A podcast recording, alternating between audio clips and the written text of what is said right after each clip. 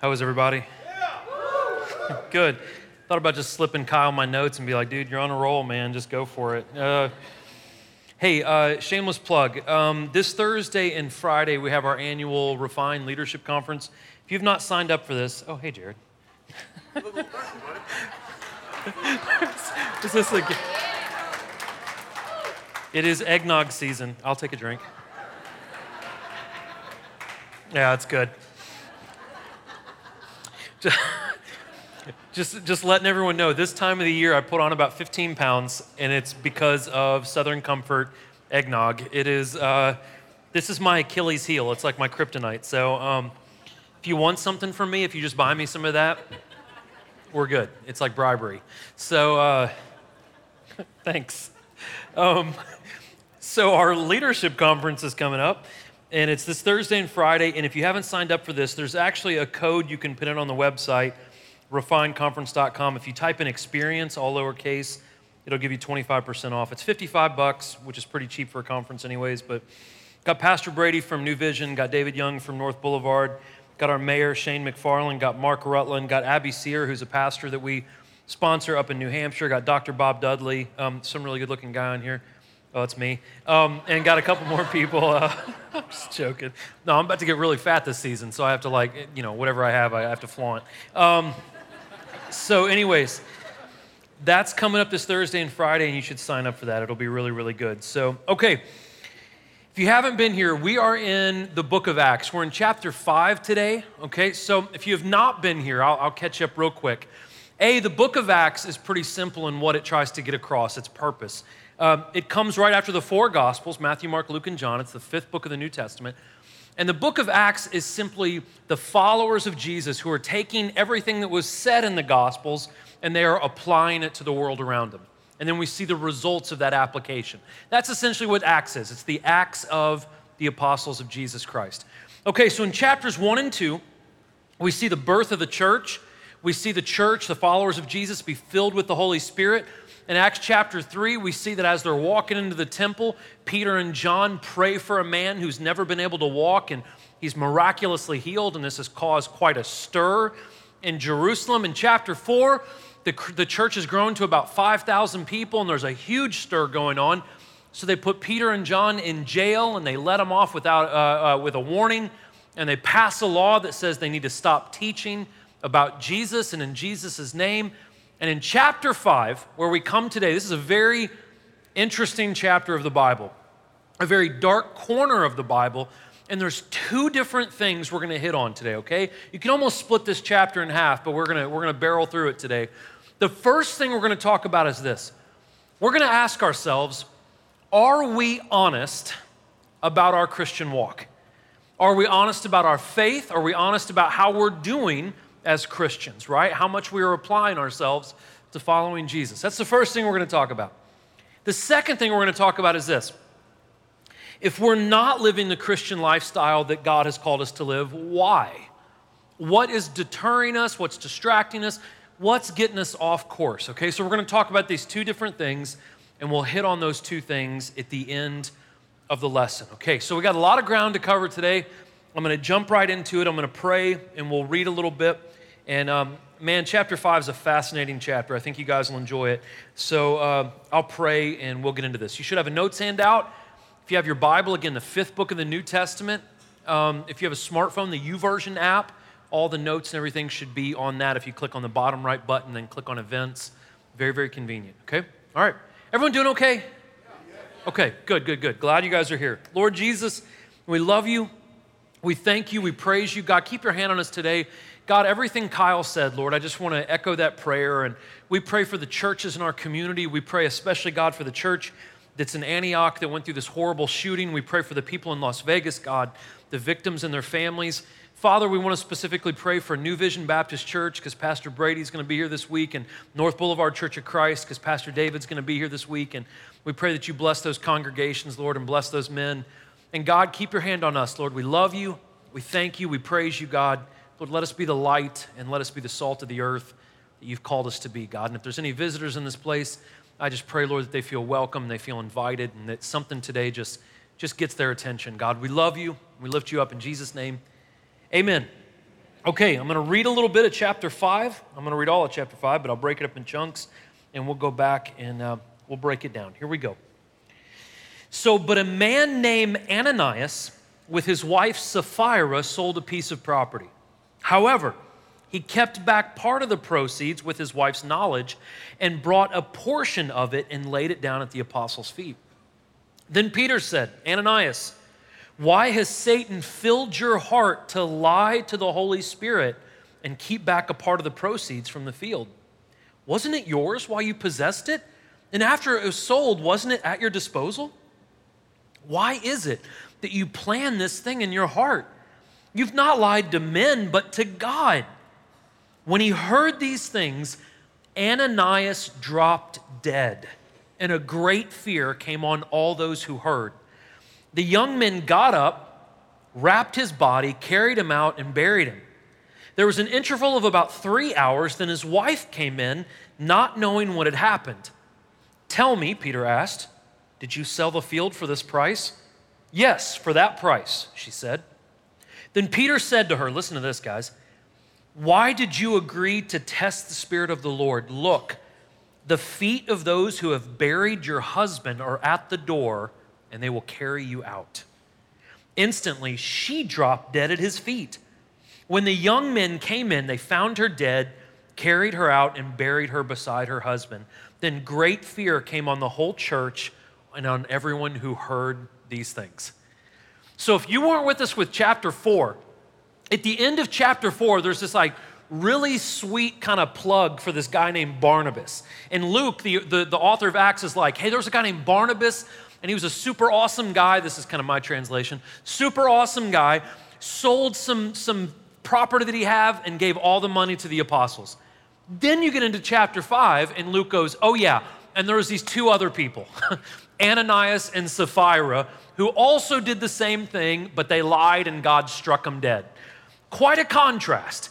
Now, Ananias, whose name ironically means God is gracious, and Sapphira, whose name means beautiful, were also two Christians who sold some property, but they didn't go about it the right way. So, what's the big deal, right? So they still gave money to the Christian movement. They were still doing something good, right? They sold this property and, you know, they might have conspired with each other to hold some money back for themselves. But what's the big deal? The big deal is not the money. I don't know if you guys know this or not. Like, God doesn't really need our money. Of course, the church needs money to advance and to spread the gospel and do good things. But that's not what God was upset about. What God was upset about is that there was dishonesty, there was a conspiracy amongst these two people to get together and lie to the people of God and God Himself, and there was a lot of selfishness here. So, this couple essentially wanted all the acclaim, all the benefits, all the accolades, and attention of the Christian community without the sacrifice of being in the Christian community. That's what they wanted. And they ultimately lied. They did lie to people, but they ultimately were lying to God. And the Holy Spirit showed this to Peter because if Peter didn't put a stop to this, or if God didn't put a stop to this, this kind of deceit and conspiracy could divide the church and hurt the church's reputation. It could hurt the credibility of the church, and God was not going to allow that to happen. So here comes the crazy part, right? You're reading the book of Acts for the first time and you're like, man, God is awesome. The Holy Spirit, the community, this expansion of the church. Wait a second, two people are dead, right? And so you're reading this and you're kind of stunned by it. And some commentaries say that Ananias just had a heart attack, right? He had cardiac arrest and he dropped dead because of being exposed. Well, that may be true, but even if that's true, that doesn't make it any less God, right? God has appointed everyone's time and He's numbered everyone's days, so He knew exactly how this was going to go down. And so we have to address a hard truth about the Bible. We're going to get into a couple of those today. But here's the hard truth though we may not understand why God does the things that He, he does, at times, God may choose to remove dangerous people, and He may do it in a very dramatic way. He may take care of it in a very dramatic way. The other thing we learn is this is that nothing escapes the eyes of God. God sees what's in our heart, guys, all of us. That's a sobering thought, isn't it? He sees what's in our, thought, our, our hearts and our minds, and it's only a matter of time before everyone sees what's in our hearts. You guys have heard the stories of pastors who've, you know, covered up embezzling money or, or you know, affairs or, or, you know, lying to the church about something, and it comes up and it becomes public, right?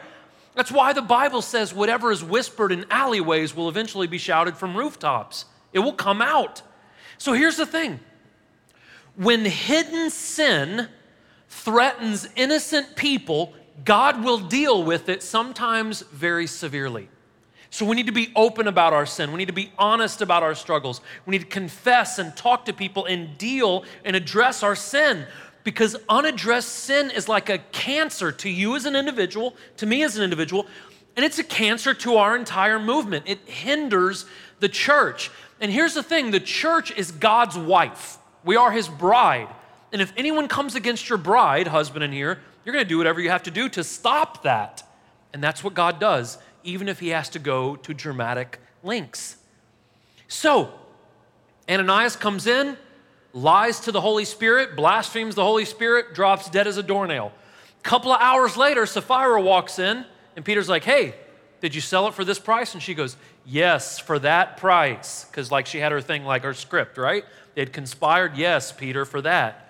And right after she says it, imagine what went on in this woman's heart, right? Hey, your husband said that. He dropped dead, and the same men that just buried him are waiting right there, and you're going to die too. She drops dead. And so, what is the results of that? There's two results, and we can expect these results. There was a proper fear of God now within this new church, right? The 5,000 all heard about this, and they're like, ooh, God can do that, right? And then there was also a proper respect of where sin will take us if we don't get a grip on it. So here's the thing, guys. You need to understand that the same God that spoke the universe into existence can wipe us out like that, right? Not that he's going to do that, but we need to understand that he has the power to do that. The other thing we need to respect is if we don't address unrepentant sin, it will destroy us. And we need to address it and we need to talk about it, okay? So it would be foolish of you and I to skip over Acts chapter 5. Is it ugly? Is it dark? Is it a little uncomfortable? Absolutely. It deals with greed, it deals with deceit, and it, it deals with hidden sin, all prevalent problems in the church right now. And the sins, these sins, will inevitably destroy us and they will hurt the progression of the church as a whole. So we have to talk about the hard truths about sin, right? We don't like to talk about sin because it makes us feel ashamed or guilty, and we just don't want to address things that we, you know, that, that we've become addicted to or we don't want to change. But here's the thing God will not tolerate sin, and there are always consequences for the choices we make. God will not tolerate sin, and there are consequences for the choices we make, okay? So many signs and wonders were being done among the people through the hands of the apostles. By common consent, they would all meet in Solomon's colonnade that's in the middle of the temple. None of the rest dared to join them, but the people praised them highly. Believers were added to the Lord in increasing numbers, crowds of both men and women. As a result, they would carry the sick out into the streets and lay them on cots and mats so that when Peter came by, at least his shadow might fall on some of them. In addition, a large group came together from the towns surrounding Jerusalem, bringing sick people and those who were tormented by unclean spirits, and they were all healed. So, we talked about last week, there's a couple of different groups that do not like the followers of Jesus. One of the groups, the most powerful group, was a group called the Sadducees. And they were starting to notice that it wasn't just Peter and John who were healing the sick and casting out demons and praying for people and having people come to follow Jesus. It was all of the apostles. And so it says that none of them dared to join them. That's probably referring to the fact that some of the apostles still went right in the middle of the temple complex, which was dangerous, as we'll see here in a minute. So not everyone would go in after them. And then it probably also meant that some people admired the followers of Jesus, but they were afraid to say so because they might be outcasts or possibly even get thrown in jail, right? So the church continued to grow. Instead of just meeting in the temple courtyard, they were now going into the streets right? And as they would minister in the streets, people from all the surrounding areas and in downtown Jerusalem would bring the sick, they would bring people who were full of demons, they would bring people who were lost, and they would bring them out in the streets just in hopes that the shadows of the apostles would touch the individuals, thinking that that would heal them. Now, this was more than likely a superstition. Uh, it doesn't say that Peter's shadow healed anyone. This was probably a superstition because in those days they believed your shadow was like an extension of you and that it was, it was like a part of you, right? It represented the person. So we don't know if Peter's shadow actually healed anyone or not, but that's not really the point. The point isn't Peter, the point isn't Peter's shadow. The point is this people who are hurting, people who were lost, people who were demonically possessed and oppressed, people who had physical ailments were brought to the Christians, and not because the Christians were special in and of themselves, but because they had the power of Jesus Christ and His Holy Spirit in Him, they were able to pray for them, and those people were made whole. So the church did not grow because they gave away iPads on Easter the church, they didn't have iPads back then, by the way. The church didn't grow because they had the best worship band or the biggest building. They didn't have either one of those things. They didn't grow because they brought in celebrities to speak and do a song and dance and juggle for everyone and entertain them. They grew because they presented the life changing words of Jesus Christ. That's why the church grew, because the lost and hurting people came and they were made whole by God. That's what attracted more people to the movement. Okay? Next part. Then the high priest took action. He and all of his colleagues, those who belonged to the party of the Sadducees, were filled with jealousy, so they arrested the apostles and put them in the city jail. But an angel of the Lord opened the doors of the jail during the night and brought them out and said, Go and stand in the temple complex and tell the people all about this life. In obedience to this, they entered the temple complex at daybreak and began to teach.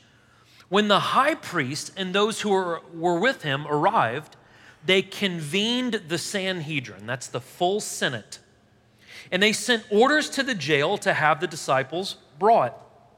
But when the temple police got there, they didn't find them in the jail.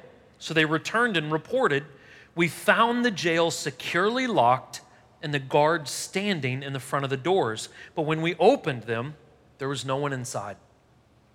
As the commander of the temple police and the chief priests heard these things, they were baffled about them as to what could come of this. Someone came and reported to them Look, the men that you put in jail are standing in the temple complex teaching the people.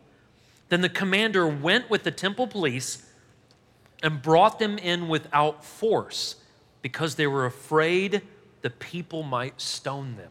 They were worried about a riot. So if you haven't been with us, the Pharisees, Sadducees, and scribes, whenever you read their name, it's almost like the bad guy in the movie walks in, right? Like the dun dun dun, here comes the Pharisees and the Sadducees, right? They're the bad guys. They're the antagonists. And probably one of the biggest antagonists in the entire Bible, besides Satan himself, is a guy named Caiaphas. Oddly enough, he was the high priest, the most religiously powerful man in the entire uh, uh, nation of Israel. And so he was the one that had Jesus crucified, and he continues to come against the followers of Jesus. He has all of the apostles thrown into jail, but as they're sitting in jail, it says an angel of the Lord showed up, right? Let them out of jail and told them to go back to the temple complex. This is the first of three times this is going to happen in the New Testament that, a, that an angel shows up to jail and lets people out, okay? Now, the angel didn't let him out just for the heck of it, right? Like, hey, you guys are free to go, like, you know, go do something fun. That's not what he told him to do. He said, There's a purpose for me letting you out. He said, Go back to the temple and start teaching them and tell them about this life. Now, here's something that's interesting whenever miracles happen in the New Testament, they don't just happen so God can like show off, right? God isn't like our personal entertainer to do things for us just to like show us how cool he is. Every time a miracle was done in the New, the New Testament, there was a purpose behind it. And right here, something miraculous happened for the sake of advancing the gospel to more people. So, whenever miracles happen in the Bible, it is to either glorify God or to advance the gospel of Jesus Christ. And in our day and age, if miraculous things happen and they do not glorify God or advance the gospel of Jesus, uh, they may not be of God. We should probably be leery of those things, okay? So the people needed to hear the apostles' testimony. The angel said, Go out and tell them about this life, tell them about your experience being a follower of Jesus. Now, here's the interesting thing their lives were pretty rough. Like these guys have been in jail a couple of times now. They're about to get beat. That was a spoiler alert. They're about to get beat here in a little bit, pretty viciously. And so their lives were not extremely easy. So, again, I talked about it last week. This whole prosperity gospel that has somehow gained traction in the United States is garbage right? The fact that you're never gonna get hurt, the fact that you're never gonna suffer, the fact that it's always gonna be good and you're gonna have money and your teeth are gonna be straight and white, all these things, that is not the gospel of Jesus. Now, is it a better life? Yes, it's a better life. And the apostles went out not to tell people that being a Christian was easy, but to tell them that being a Christian was more fulfilling. It had a purpose, it served something bigger than just the individual. Now, if you talk to anyone in this room who's in their 20s, they've done countless studies. What drives this generation is not money. What drives this generation is purpose. They would rather take a job that pays you less as long as it serves a greater good, as long as it has a purpose. That's what they're looking for. And I, think that's a good thing about the millennial generation. It's not money that's a factor, it's purpose. It's about having some kind of fulfilling, bigger than me occupation. And so the temple police were baffled, right? So the Sanhedrin, that's the council, all the leaders, right? They say, hey, go get the apostles. So the guy who's the chief of police walks up, you know, says hi to the guys at the door. What's up, guys? They're like, hey, you know, goes up to the door, unlocks it, the door's locked, goes inside, nobody's in there. Now, look, I'm not trying to get like all Star Trekky on you guys or something, but I don't know if like the angel opened the door, let them out, and like somehow these guys were blinded or oblivious or asleep or something. Then the angel locked it back, or I don't know if they were like teleported out. That's the Star Trekky part. I don't know if they were like teleported out. I don't know how they got out, but they got out and no one noticed. And so when the chief of police sees this, he's kind of freaked out. And the reason why he's kind of freaked out is he's like, uh, God may be on their side. God may be doing something for these guys. So when he went to the temple complex, he arrested them, but he didn't take them by force. He said, Hey guys, can you please come with me? Right? And so he got them and they went. And the reason why he did that is now there were so many followers of Jesus, the police were like, they're going to cause a riot. Something bad is going to happen if we take them by force. Okay?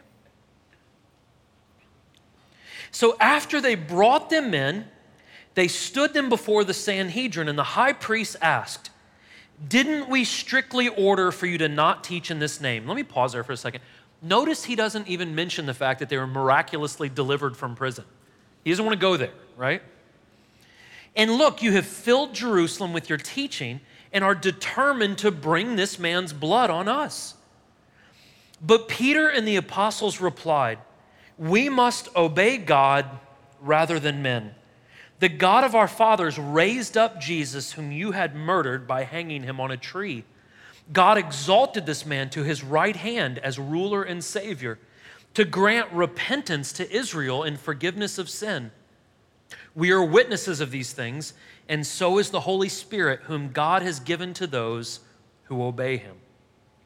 When they heard this, they were enraged and wanted to kill them a Pharisee named Gamaliel, a teacher of the law who was respected by all people, stood up in the Sanhedrin and ordered the men to be taken outside. That was the apostles. You know, can you guys excuse us for a second?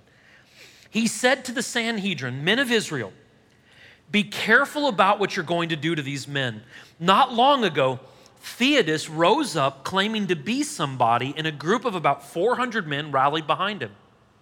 He was killed and his partisans were dispersed, and it came to nothing. After this, Judas the Galilean rose up in the days of the census and attracted a following. This man also died, and all of his followers were scattered. And now I tell you, stay away from these men and leave them alone. This is very important. For if this plan or this work is of men, it will be overthrown. But if it is of God, you will not be able to overthrow them. You may even be found fighting against God. So they were persuaded by Gamaliel. This is huge. Okay, again, notice they bring in, the Sanhedrin brings in the men who just kind of like miraculously got out of prison and they start saying, Hey, didn't we tell you guys to stop doing this? No mention of the fact that they just escaped out of jail. And so they weren't just worried about the fact that this new belief system, this whole following Jesus thing, was gaining a lot of attention. They were worried because at the core of their teaching, it pointed the finger back on them. Who killed Jesus? Uh, we killed Jesus, right? Now, what's interesting is Caiaphas says, Hey, don't put this blood on us. And just a couple of months ago, right before Jesus was crucified, Caiaphas stood in front of the Roman governor Pilate, who was trying to get Jesus off the hook. And Caiaphas says these words He says, Let his blood be on our hands and our children's hands. Interesting. He wanted Jesus' blood on him then, and now he does not want to be responsible for killing Jesus. So the disciples respond. Listen, this is very, very important in our day and age. The disciples, the apostles of Jesus, respond like this as they're being attacked, as they're being unfairly treated. Peter made it clear. He said, Guys, we shouldn't be against each other. We're actually worshiping the same God, but we're actually listening to what the Bible said, the prophecy said, and we're worshiping his son, Jesus Christ. We're actually doing it to the extent that the Bible tells us to do. So their response was not hateful, it was not violent, it was not slanderous. They just responded peacefully with the truth. Now, listen, Christians, we are not to respond to injustice by throwing Molotov cocktails at corporate offices we're not called to respond by throwing rocks at police officers. We're not called to respond with looting and havoc and craziness. That is not the way a follower of Jesus responds to injustice. Now, everyone can say amen because you've hopefully never thrown a Molotov cocktail in, in a crowd, right? Okay, good. Um, we can all say, okay, that's good. Yeah, yeah, we shouldn't, we shouldn't riot and loot. I bet a majority of us in this room, though, have got on Facebook and said ugly things about people that we don't agree with. That is also not the Christian thing to do. It is not the Christian thing to do to get on social media and blast people who differ from us. We are not called to respond with slander. Why? Because slander is a sin, and we are not to return evil with evil, the Bible says. We are to respond with love, and we are to respond with truth. Here's the other thing we don't have to stick up for God, God can stick up for God the truth can hold its own line, okay? We don't have to be the one, hey, are you making fun of God? God can deal with people, right? He can handle it himself, okay? So instead, like these first three rows really like that joke, by the way. So Peter offers no defense. Instead of, this is very important, guys, instead of vain arguments or getting angry with people, people, Peter just offers them Jesus. so instead of getting on Facebook and having like this huge argument, right? Typically happens on my Facebook, but not from me. So people get on there and they'll start arguing like crazy, right? Trying to change everyone's ideology and like argue their point like crazy. And the Bible says that's vain babblings. That is vain arguments. Instead of letting people get you angry, instead of just arguing with people, just act like Jesus. Just present Jesus to them. And so we see pure gospel in verse 30 through 32. This is about as pure gospel as the Bible gets. Luke records that we are offered forgiveness of sins, we're offered relief from sin's oppression, and we are offered the Holy Spirit if we just obey Jesus. That's about as clean cut gospel as you can possibly get right there. And so now all of a sudden, we have this very unlikely source who is helping out the followers of Jesus. God put it in the heart of one of the bad guys, one of the Pharisees, to kind of bring some peace and order and reason to this conversation. Listen, the religious leaders wanted to kill people. And Gamaliel, who it said was respected by everyone, this guy was obviously a very, very good man, respected by all people. He was a rabbi. He kind of spoke up and said, Hey, maybe murder is not the best choice here right now, right? Let's calm down a little bit. Let's be peaceful about this. And here's what he says. And guys, this is something that all Christians should remember. Gamaliel reminds these individuals, these, these, these very high, powerful people. He says, Look, we've had, we've had cults come and go in the past. Uh, there was a guy named Theudas. He rose up. He had about 400 followers, but he died and his followers went away, right? There was another guy named Judas from Galilee. He rose up and he had a bunch of followers. He died too. They went away. So, this is what Gamaliel says. This is very important. He says about these men that follow Jesus. He says if this is a man made thing, if it's just all about them, it'll fall apart. Don't worry about it. If it's a man, made, listen, guys, even the Roman Empire, the most powerful empire that's ever existed, was a man made thing. It fell apart. Even Rome fell. Everything that is made by us without the Holy Spirit's intervention and, and participation will fall apart. And so Gamaliel knew this. He said, if it's not of God, don't worry about it. Men are self destructive. Mankind is self destructive and it'll fall apart. And then he said, but if it's of God, there's nothing you can do to stop it. If it's of God, there's nothing humanity can do to stop this from happening. He even goes so far to say, if we're not careful, we're going to oppose this and we may actually be opposing God. And we don't want to be there. So he brought some order. So here's what we learned from Gamaliel a guy who at this time is not even a follower of Jesus. We as Christians should see from his response that in the middle of conflict and in the middle of turbulent times, we should be calm. We should be sober minded. That doesn't mean I'm not talking about you drinking a six pack and then engaging in a conversation, right? I'm saying you should be level headed, clear in your thought. You should be controlled in your conflicts. Now, are we to address heresy? Yes. Are we to address teaching that contradicts the Bible? Yes. But listen, if it's not a heaven or hell issue, this is very important, it is not worth fighting with other brothers and sisters in Christ over minor issues. Not worth your time. It is not worth your time to get into a debate with the Church of Christ about musical instruments. It's not worth your time to get into a debate with Catholics about how communion should be taken. It is not worth your time. It is a, it is a, a complete waste of energy. We need to focus on the fact that we are all brothers and sisters in Christ, working for the same goal, working to get to the same place. And then outside of our faith, it is not worth your time to degrade and belittle people who have different views from you. God will ultimately deal with that. We are to show them the love of Christ. We are to present the truth to them. At the end of the day, though, God is the righteous judge, not you and not I, right? So let God deal with other people that don't believe what the word says, right? We just show them kindness, we just show them love, right? Last part. After they called in the apostles and had them flogged, they ordered them not to speak in the name of Jesus and they released them. Then they went out from the presence of the Sanhedrin, rejoicing that they were counted worthy to be dishonored on the behalf of the name. Every day in the temple complex and in various homes, they continued teaching and proclaiming the good news that Jesus is the Messiah. Now, here's another hard truth about today's lesson, guys. Instead of them getting a warning, they got thrown in jail and they were given a warning. Instead of them just passing a law, don't talk about Jesus. Instead of them getting thrown in jail and an angel delivering them, this time they were beaten and beaten pretty viciously and pretty violently. At this time, it was common for about 39 strikes from a whip when you were flogged. So a man's bare back was exposed, and another man hit him 39 times with a whip on the back. It would have completely annihilated the flesh on your back.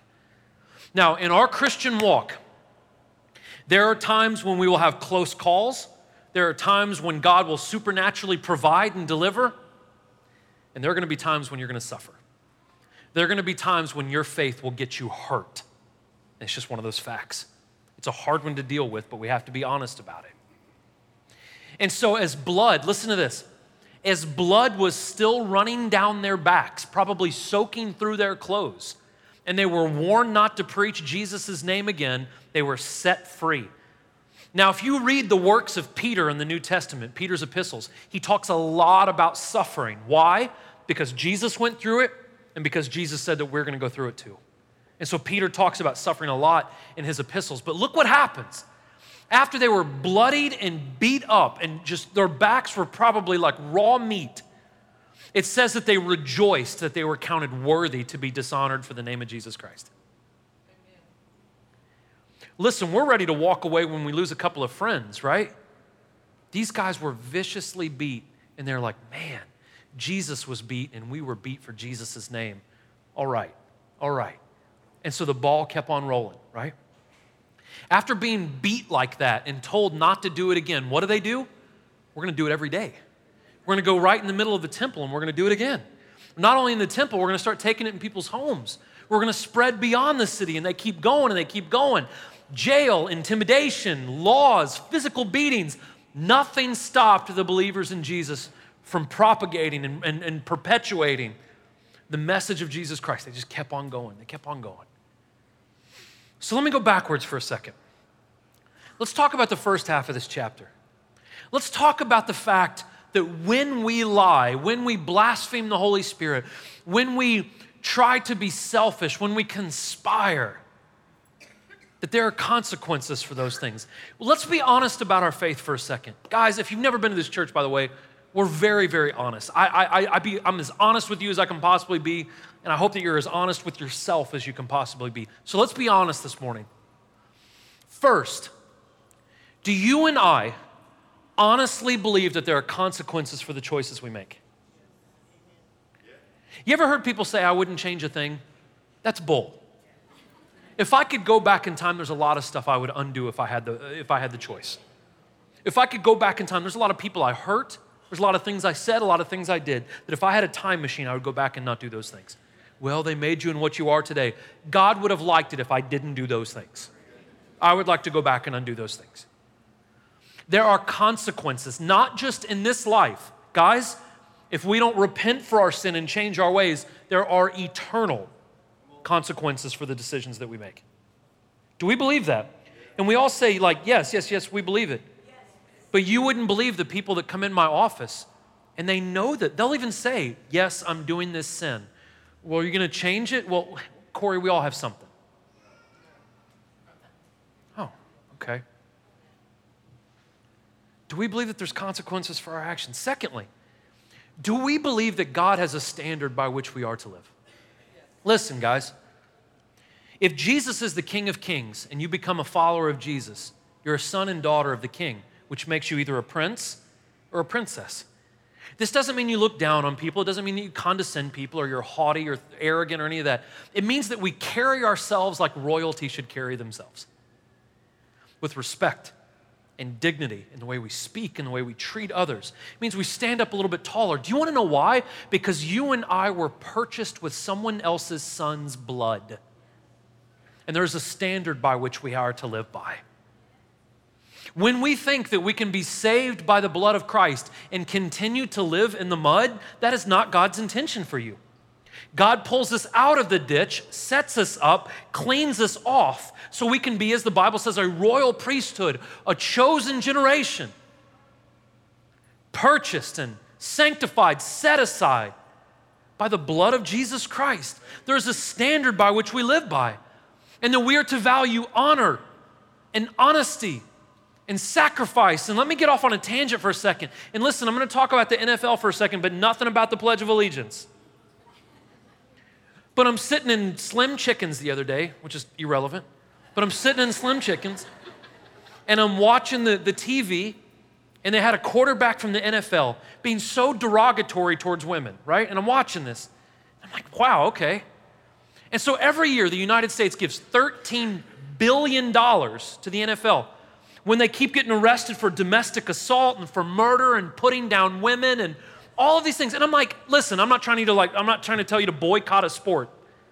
But what I'm saying is this if we value honor, if we value women, if we value equality and respect and dignity, how much are we going to keep putting into things like that that only take humanity down a notch before we step back and say, I don't want to participate?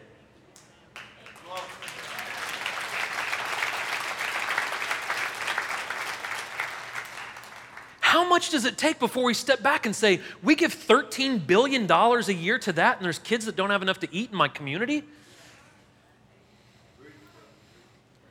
Do we still value honor? Do we still value respect and dignity and sacrifice? Do we think that anything we do escapes the eyes of God? Or have we become that arrogant as a society that think that we can lie and get away with it, not thinking that God is omnipresent and omniscient? Listen, on the flip side of that, because I don't want to paint this picture to you that God just strikes everyone dead, right? Listen, God has rules for us not because He hates us or wants to punish us. God has rules for us to protect us. Let's talk about sex for a minute, because I know that's why you came to church. what we've done, though, in Christian culture is we've made sex such a dirty thing and something that is taboo to talk about in Christian circles, and that's not what God's intention was. In fact, right at the beginning of the Bible, God essentially said, Go have sex. Be fruitful, go multiply, enjoy this within these confines, within this, this, this bubble and these restrictions that I've put on you to protect you. Man, enjoy this thing that I have created for you to be pleasurable. This is a good thing. But what we've done in our culture is we've neglected the rules of God. We've taken it outside of these boundaries. And because of that, we have sexually transmitted diseases. And we have women that no matter how thin they get, they still think they're ugly. And we have people who are degraded. And we have prostitution. And we have divorce. And we have infidelity. And we have all this pain and suffering, not because God wants that for us, but because we won't follow God's parameters. And that's just one issue. We can get into finances, we can get into politics, we can get into whatever sphere you want to. And because we have not followed the biblical model, we are suffering on a great level because of it. God created these boundaries not to strike us with lightning, but to protect His bride, to protect His children, so we can have the best lives that we can possibly have. Let's shift gears. so,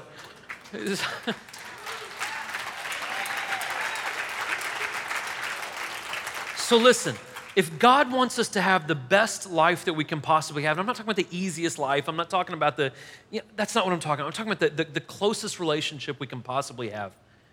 If God wants us to have that, I want to ask you, what deters you from that? If a group of men were struck 39 times on the back with a whip and that did not deter them, I want to ask you, what deters you? What deters me? Is it what people think about you? Guys, we're going to be honest. I've been a victim to this. I've done this. Listen, in the South, whenever you tell people you're a pastor, they're like, oh, awesome, you know, high five, pastor, cool. When you go up to New England, it's not the same thing. So I'm up in Providence, Rhode Island about five years ago. I'm with Corey Drake, and uh, we were helping this church out up there. And in Providence, Rhode Island, Christianity is about 2%. So two out of every 100 people claims to be a Christian. And so we're staying at this like ultra hipster hotel that this church put us in, and Corey fit in great, and I just stuck out like a weirdo. And so one night I couldn't sleep, and so I went downstairs and they had a, a 24 hour like bar restaurant thing. So I go into this like super hip bar restaurant thing, and they were known for bratwurst, and I'm like, yeah, you know, when in Providence, you know, like eat bratwurst at 11. So I order a bratwurst, and I'm sitting there at the bar, and I'm eating my bratwurst, and this guy next to me, he's a lawyer, and, and he strikes up a conversation with me. And he's like super cool looking, and he's a lawyer, and and uh, he goes, "Hey man, how you doing?" I'm like, "Good." You know, like you from here? And he's like, "Yeah, I got a law office down the street." And I'm like, "Ah, you know, you still got your soul?" And ha ha ha. You know, we laugh a little bit. And, and he goes, "Where are you from?" And um, he goes, "Where are you from?" And I'm like, "Nashville." And he's like, "You like country music?" And I'm like, "No." And and we, you know, we have this conversation. And but we. we banter and we joke around for a little bit, and I'm asking him all about his job and, you know, growing up in Providence and all this stuff. And about 30 minutes into the conversation, I mean, you think we were best friends. And he goes, Man, what do you do for a living? and I was like, ah, I pastor a church. And he just goes, Oh. And I, I kid you not, picked up his plate and his drink and just walked to the other side of the bar. And I was sitting there, I felt like I just got dumped on prom night or something, right? and I'm sitting there and I was just like, man, that just happened. Like, I'm like, I'm like not the cool kid right now, you know, like, and I'm sitting there, and for the first time, I'm like, man, I, I kind of care what people think about me right now. And I was a little bit more reluctant the rest of that trip when people are like, so what do you do? I'm a teacher. you know, like, and, it, and it, I, had, like, I had to repent for that. So what, other, what, others, what others think about you? Is what deters us a lack of urgency? I know the Bible says that we're promised tomorrow and the next day and the next day, and that we're promised longevity and long lives and that we're going to hang out for a long time. I know the Bible says that. Jesus says the exact opposite, right? He said you're like a flower that's going to bloom and then you're going to die. Jesus said you're like a, or James said, you're like a vapor that comes out and you dissipate. Jesus said you're not even promised tomorrow. But there's so many Christians that are so apathetic and we're so lazy about our faith and we don't take it very seriously. Is what deters you the sacrifice of the whole thing? Guys, we're just being honest with each other. Is it that if I give everything to Jesus, I'm not going to be able to do what I want to do all the time? I'm not going to be able to move where I want to move and marry who I want to marry because we're told to marry people of like faith and you know, is it because that I can't spend my money the way I want to all the time, or I would rather, you know, have this job that pays six figures versus working this other thing that doesn't pay that much, or whatever the case may be? Is it the sacrifice part of it that keeps us from being what we're supposed to be? Is it the fact that we value world systems more than we value biblical systems?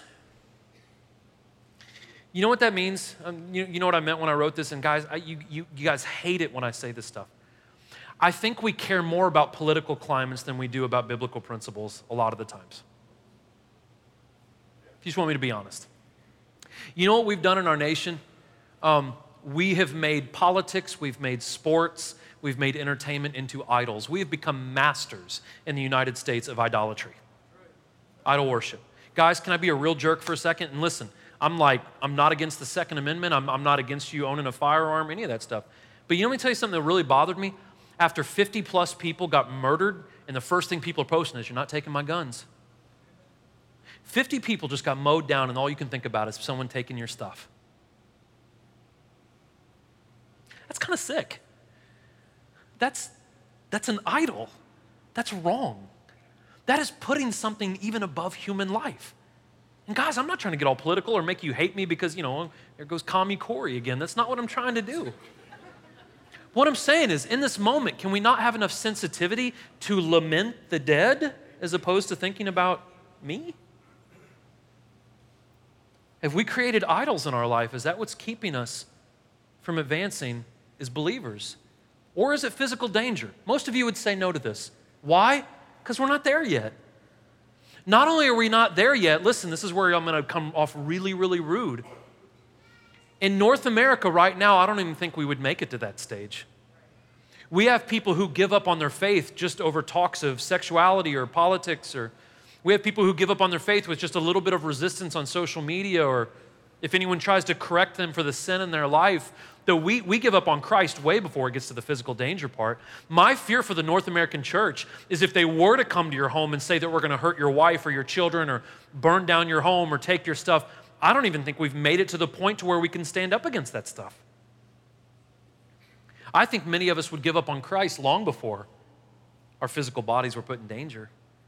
And guys, I'm not saying that to be mean to you. If kneeling or standing at a football game divides people the way it does, do we think we can, we can stand up against people who oppress us physically? We get divided over the dumbest things. How in the world do we think we can stand up if there's physical persecution against the church? I'll be honest with you, I worry, I worry greatly about Christianity in the United States of America worry about it greatly. I don't even know if we'd make it to this last step. My two questions for you today are this. The first one, like I stated a minute ago, is Are you honest about your faith? Do you believe that the choices you make, if they go unaddressed, listen, and let me tell you guys, I want to end on grace. God is quick to forgive. If you are in here right now and you've been doing a, a, a, sinful thing, you've been living a sinful lifestyle, if you ask God to forgive you of your sins and if you take steps to, to walk away from that, man, you're forgiven. God gives you a clean slate. But do you believe in here that if you keep going down that road, do you believe that there are consequences for those actions? That's my first question. My second question is if you do not have the the, the, the kind of intimate, deep relationship with Jesus that you know you should have, if you don't have that, my question is what is getting in the way? Listen, there's nothing wrong with politics. There's nothing wrong with owning a firearm. There's nothing wrong with sports. There's, there's nothing wrong with any of those things. But if any of those things come between you and being the follower of Jesus that you need to be, you need to eliminate those things. You need to put those things aside or behind you. We need to go back and look at our priority list again. Is God number one? Is our family number two? Are we putting things in proper perspective? Are you taking your faith seriously? And if not, why? Why? Would you bow your heads with me, please?